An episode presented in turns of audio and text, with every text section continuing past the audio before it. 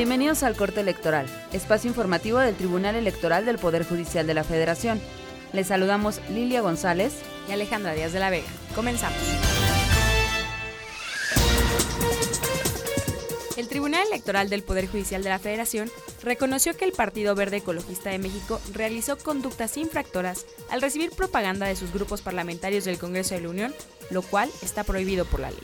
Asimismo, estableció que el Consejo General del Instituto Nacional Electoral indebidamente potencializó la multa al partido, al valorar dos veces el dolo. Primero, como elemento para calificar la acción infractora como grave especial y luego como agravante de la infracción.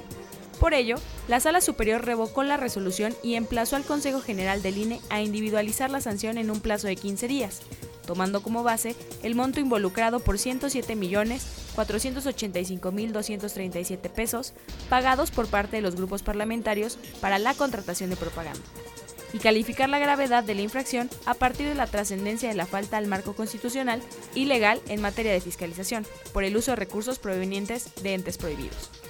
De esta manera, el INE deberá reindividualizar la multa bajo las premisas de que se acreditó una violación a los principios de no injerencia del poder público en las elecciones y una vulneración a las bases constitucionales de la democracia. Consulta y descarga homenaje a Jean-Claude Colliard, Tomo 2. Un texto que trata sobre los temas centrales de las democracias modernas.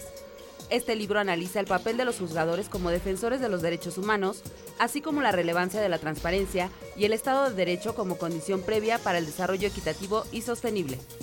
Encuentra este y otros materiales especializados en nuestro portal editorial, disponible en www.te.gov.mx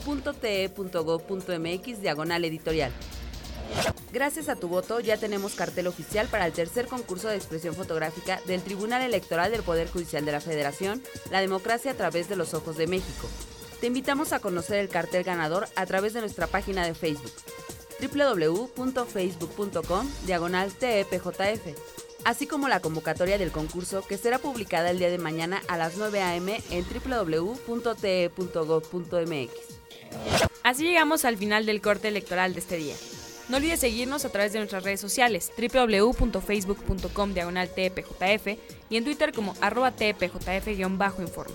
Además de seguir nuestras transmisiones en plataforma electoral www.te.gov.mx diagonal plataforma electoral.